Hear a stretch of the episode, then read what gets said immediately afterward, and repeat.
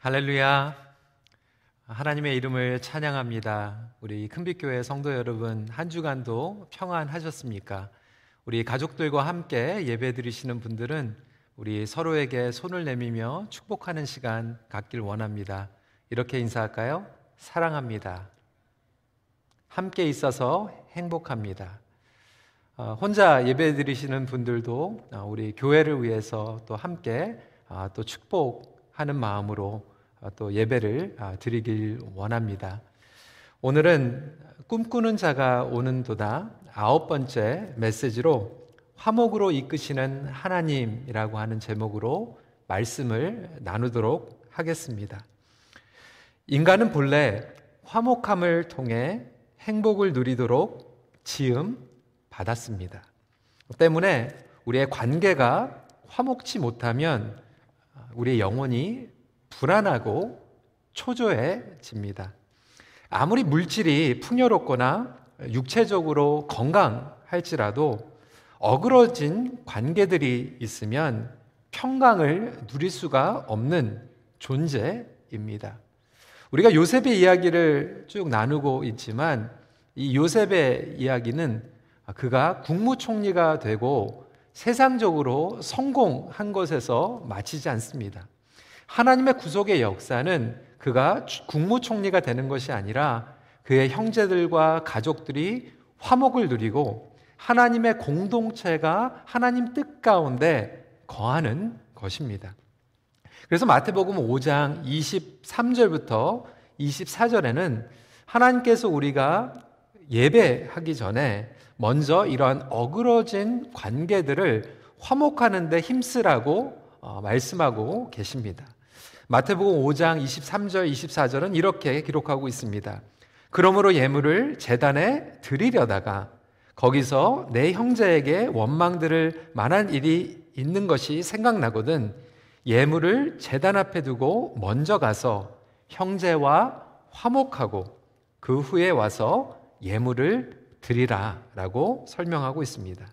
성도 여러분 그렇습니다. 예수님께서는 이 땅에 우리를 회목 화목하게 하시기 위해서 오셨습니다. The power of the gospel is a power of reconciliation. 오늘은 또한 종려 주일입니다. 예수님께서 십자가를 감당하시기 위해서 예루살렘으로 입성하신 날을 기념하는 것입니다. 바로 우리를 화목으로 이끄시기 위해서 하나님의 섭리 가운데에서 십자가를 감당하신 것입니다. 그래서 우리는 예수 안에 있을 때 하나님과의 화목, 그리고 이웃과의 화목을 누리게 됩니다. 오늘 말씀은 요셉이 형들을 용서한 후에 아버지 야곱을 비롯하여 온 가족이 화목을 경험하게 되는 내용을 나누고 있습니다. 과연 야곱의 자녀들, 이스라엘이 어떻게 하나가 되었는가를 통해서 오늘도 우리의 삶의 관계에서 화목으로 이끄시는 하나님의 손길을 살펴보길 원합니다. 첫 번째로 화목의 첫 걸음은 집착하던 것을 내려놓는 것입니다. 요셉은 가장 먼저 자기 동생 베냐민이 살아있는지를 확인하고 싶었습니다. 그래서 형들로 하여금 베냐민을 데리고 오게 하였던 것입니다. 그래서 그들이 정탐꾼이라고 하면서 형제 중에 시므온을 포로, 인질로 잡아 남게 하였던 것이죠. 정말로 당신들의 이야기가 사실이라면 베냐민을 데리고 오라고 하는 것이었습니다. 하지만 가장 큰 걸림돌이 있었습니다. 무엇이었을까요? 그것은 아버지 야곱이 절대로 이 베냐민을 애굽으로 보내지 않으려고 했던 것입니다. 야곱에게는 이 베냐민에 대한 집착이 있었습니다. 요셉을 잃은 후에 자기가 가장 사랑했던 라헬 아내에게서 난 마지막 남은 아들이었기 때문입니다. 그에게 남은 아들은 엄밀히 얘기하면 11명이 아니라 베냐민 한 명이었던 것입니다. 그래서 이 위험한 애굽 땅으로 식량을 구하러 모든 아들들을 보내면서도 이 베냐민만큼은 보내지 않았습니다. 그리고 시므온이 인질로 붙잡혀 있음에도 불구하고 야곱은 절대로 베냐민을 보내지 못한다고 이야기하죠. 42장 38절 말씀 함께 읽어볼까요? 시작. 야곱이 이르되 내 아들은 너희와 함께 내려가지 못하리니 그의 형은 죽고 그만 남았습니다. 만일 너희가 가는 길에서 재난이 그에게 미치면 너희가 내 흰 머리를 슬퍼하며 스월로 내려가게 함이 되리라. 그 눈에 흙이 들어오기 전에 베냐민을 보내지 못한다는 얘기예요. 내 아이들은 너희와 함께 내려가지 못한다라고 하는 거죠. 여러분 한번 생각해 보세요. 이게 얼마나 다른 자식들에게 상처가 되는 말입니까? 내 아들은 보내지 못한다. 그래서 끝까지 이 베냐민을 렛고 하지 못합니다. 사랑하는 성도 여러분, 여러분의 베냐민은 과연 누구입니까? 여러분의 베냐민은 과연 무엇입니까? 우리 모두에게 나름대로 집착하는 것들이 다르게 존재할 수 있습니다. 어떤 분들에게는 정말 이 문자 그대로 여러분들의 자녀가 여러분들의 베냐민일 수도 있을 것입니다. 어떠한 관계가 우리의 베냐민일 수 있습니다. 어떤 분들에게는 자존심, 또 편안한 삶, 어떤 분들에게는 과거의 집착이 그분들에게 베냐민으로 남아 있을 수 있습니다. 어떤 분들에게는 자신이 세운 장래 계획, 목표가 될 수도 있을 것입니다. 목회를 하면서도요, 목회 방향, 철학, 또 교회 안의 전통적인 사고방식에 대한 집착이 우리에게 베냐민이 될 수 있을 것입니다. 이러한 부분들이 시간이 지나면서 영적으로 해결받지 못하게 되면 결국 그것은 우리가 하나님과 그리고 서로와의 화목을 경험하지 못하게 하는 장애물이 되는 것입니다. 근데 결국 시간이 지나면서 이스라엘 야곱이 하나님과 씨름을 하게 되면서 결정적으로 그가 오늘 본문 마지막 부분에 이런 고백을 하게 됩니다. 43장 14절 말씀입니다. 전능하신 하나님께서 그 사람 앞에서 너희에게 은혜를 베푸사 그 사람으로 너희 다른 형제 베냐민을 돌려보내게 하시기를 원하노라. 내가 자식을 잃게 되면 이르리로다. 드디어 야곱이 베냐민을 하나님의 섭리에 맡기게 됩니다. 잃으면 잃겠다. 성도 여러분 결론은 어떻게 됩니까? 결국 이 야곱이 베냐민을 내려놓을 때 베냐민이 죽는 것이 아니라 그가 잃어버렸던 요셉까지 되찾는 놀라운 은혜를 경험하게 됩니다. 우리가 집착하고 있는 것들을 잃으면 잃으리라, 내려놓으면 내려놓으리라 하는 그 순간, 하나님께서는 우리의 삶 가운데 놀라운 화목의 축복을 허락해 주실 줄 믿으시기 바랍니다. 지금 이 COVID 19 사태로 우리 삶 가운데 과감하게 내려놓아야 할 부분도 있을 것입니다. 정부에서는 essential 그리고 non essential 이렇게 구분을 하면서 essential인 것들은 문을 열게 하고 그리고 non essential business는 문을 닫게 지침을 내렸습니다. 저는 처음에 좀 놀랐습니다. 어, LCBO는 essential인데 어, 교회는 non essential이라고 하는 거죠. 사람들이 많이 스트레스를 받으니까 어, 술은 마시면서 스트레스는 풀어야 되는데 교회는 어, 정말 영적으로 우리가 하나님 앞에서 평강을 찾고 또 기쁨과 감사 가운데에서 하나님을 의지하며 나아가는데도 불구하고 이 정부에서 내린 지침은 non 에센셜이었습니다. 하지만 곰곰이 생각하게 되었습니다. 아니, LCBO 같은 경우에는 정부가 돈을 벌 수 있잖아요. 근데 교회 같은 경우에는 non-profit organization입니다. 우리 자신에게 질문을 할 필요가 있다라고 하는 것이죠. 그렇다면 교회가 정말 사회와 이 커뮤니티에 에센셜하게 기본적으로 무엇을 채워주고 있는가? 너무나도 감사한 것은 우리 교회가 이 말튼, 이 미시사가에 정말 도움이 필요한 분들을 푸드뱅크 그리고 필요한 물품들을 donate 어, 하기 원하는 그러한 신청을 했을 때 이 시에서는 기꺼이 우리 교회를 safe place로 오픈해도 된다라고 이야기해 주었습니다. 혹시 우리 교회 공동체가 신앙 공동체가 내가 붙잡고 있는 것들에 너무나도 집착하다 보니까 이기적이고 소비적인 영성 가운데에서 사회의 에센셜한 부분들을 나눠주지 못하고 살아가고 있는 것은 아닐까요? 우리가 집착하고 있는 것 때문에 사회에 필요하지 못한 존재, 조직이 되어가고 있는 것은 아닙니까? 오히려 이 사태를 통하여서 하나님께서 우리에게 주시는 메시지가 있다라고 생각됩니다. 교회의 존재의 목적이 무엇인가? 복음을 선포하고 가난한 이웃들을 섬기고 그리고 그들을 감싸주는 공동체로 다시 한번 회복되길 원한 하나님의 메시지가 있지는 않을까요? 마치 야곱이 베냐민을 내보내면서 이르면 이르리라 라고 고백했던 것 같이 그리고 예수 그리스도께서 자기 목숨을 내어주시기 위해서 예루살렘으로 입성하셨던 것 같이 우리 가정이, 우리 교회가 이러면 이르리라. 우리가 집착하고 있는 것들, 우리가 붙잡고 있는 것들을 내려놓을 때 하나님께서 우리의 가정과 관계를 통하여 놀랍게 역사하실 줄 믿으시기 바랍니다. 예수님께서는 죽으면 죽으리라 하시면서 그 길을 가신 것입니다. 십자가에서 흘리신 보혈의 은혜로 화목의 길이 열리게 된 줄 믿으시길 바랍니다.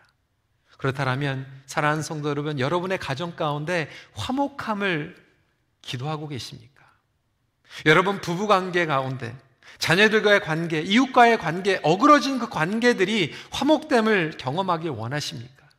그렇다면 가장 먼저 여러분들이 집착하고 있는 과거의 것들이든 나의 자존심이든 그 모든 것들을 다시 한번 주님 앞에 내려놓을 수 있는 저와 여러분들이 되시길 주님의 이름으로 부탁드립니다. 우리가 집착하고 있는 것들을 내려놓지 못하면 화목의 능력을 경험할 수 없기 때문입니다.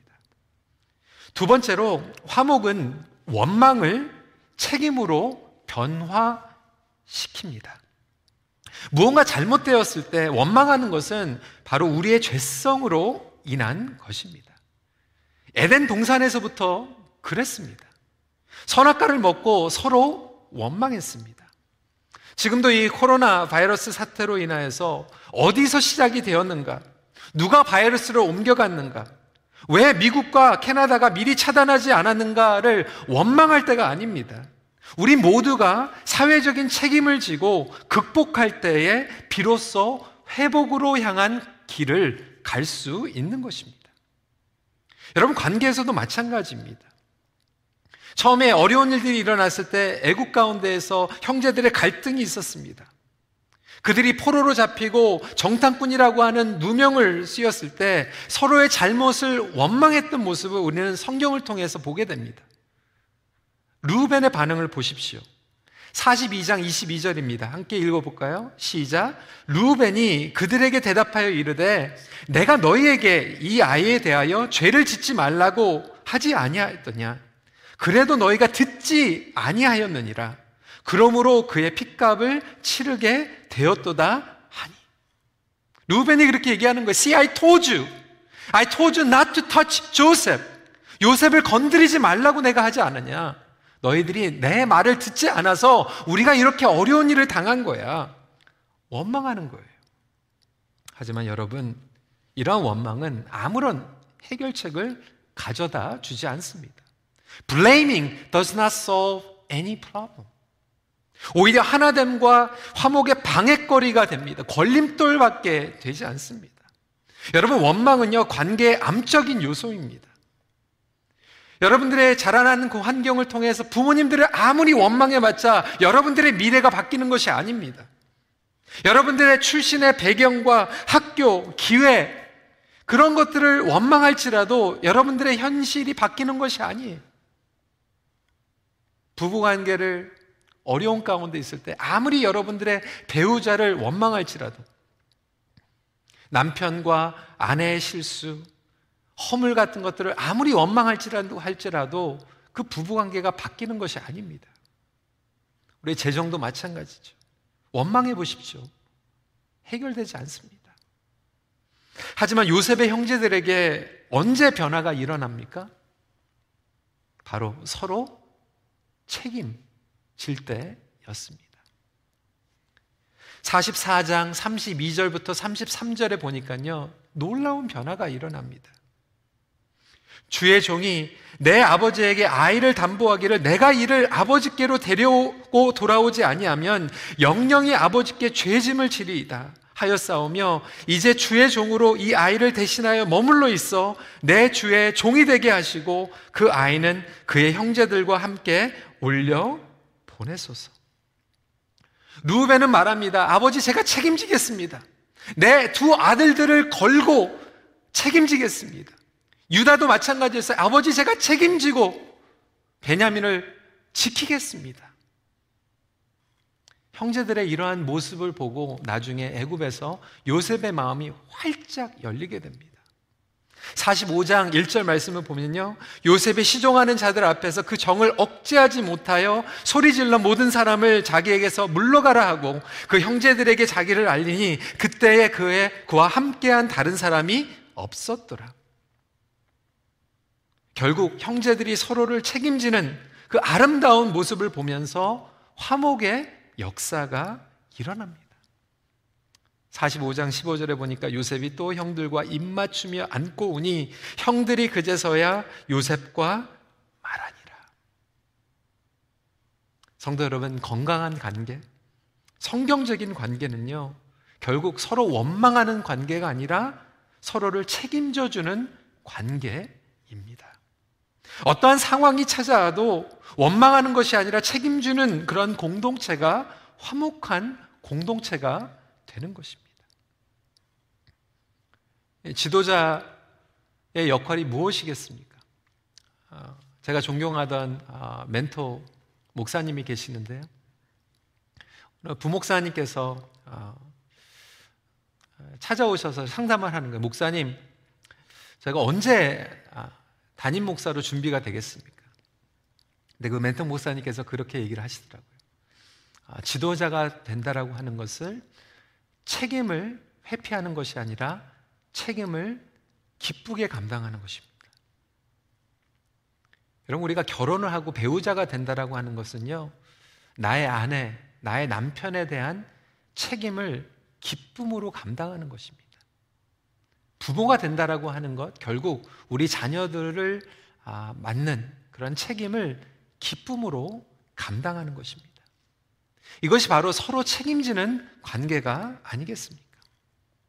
어떠한 사람의 장래의 potential, 가능성을 얼마나 가지고 있는가를 어떻게 분별할 수 있을까요? 은사, 실력, 그거보다 더 중요한 것은 이것입니다.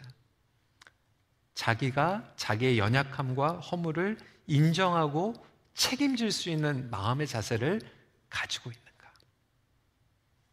여러분, 놀라운 사실은요, 우리가 우리의 연약함을 인정하고 원망하는 것이 아니라 책임지려고 할 때 하나님께서 대신 책임져 주십니다. 그리스도의 은혜는 그래서 우리의 죄와 허물을 책임져 주시는 은혜입니다. 그래서 예수님께서는 우리의 죄를 원망하신 것이 아니라 그 죄를 책임지시고 감당하시기 위해서 이 땅에 오셨고 예루살렘으로 십자가를 지시기 위해서 들어가신 것입니다. 성도 여러분, 여러분 가정에 어려움이 찾아왔습니까? 그 어려운 가운데에서 원망하기보다 서로를 책임져 주고 감싸주는 놀라운 가정이 되시길 주님의 이름으로 축원합니다. 그때 그 책임을 하나님께서는 여러분들에게 돌리시는 것이 아니라 대신 감당하시고 여러분들을 공급해 주시고 보호해 주실 줄 믿으시기 바랍니다. 마지막 포인트입니다. 온전한 화목은 자기 자신과의 화목으로 드러납니다.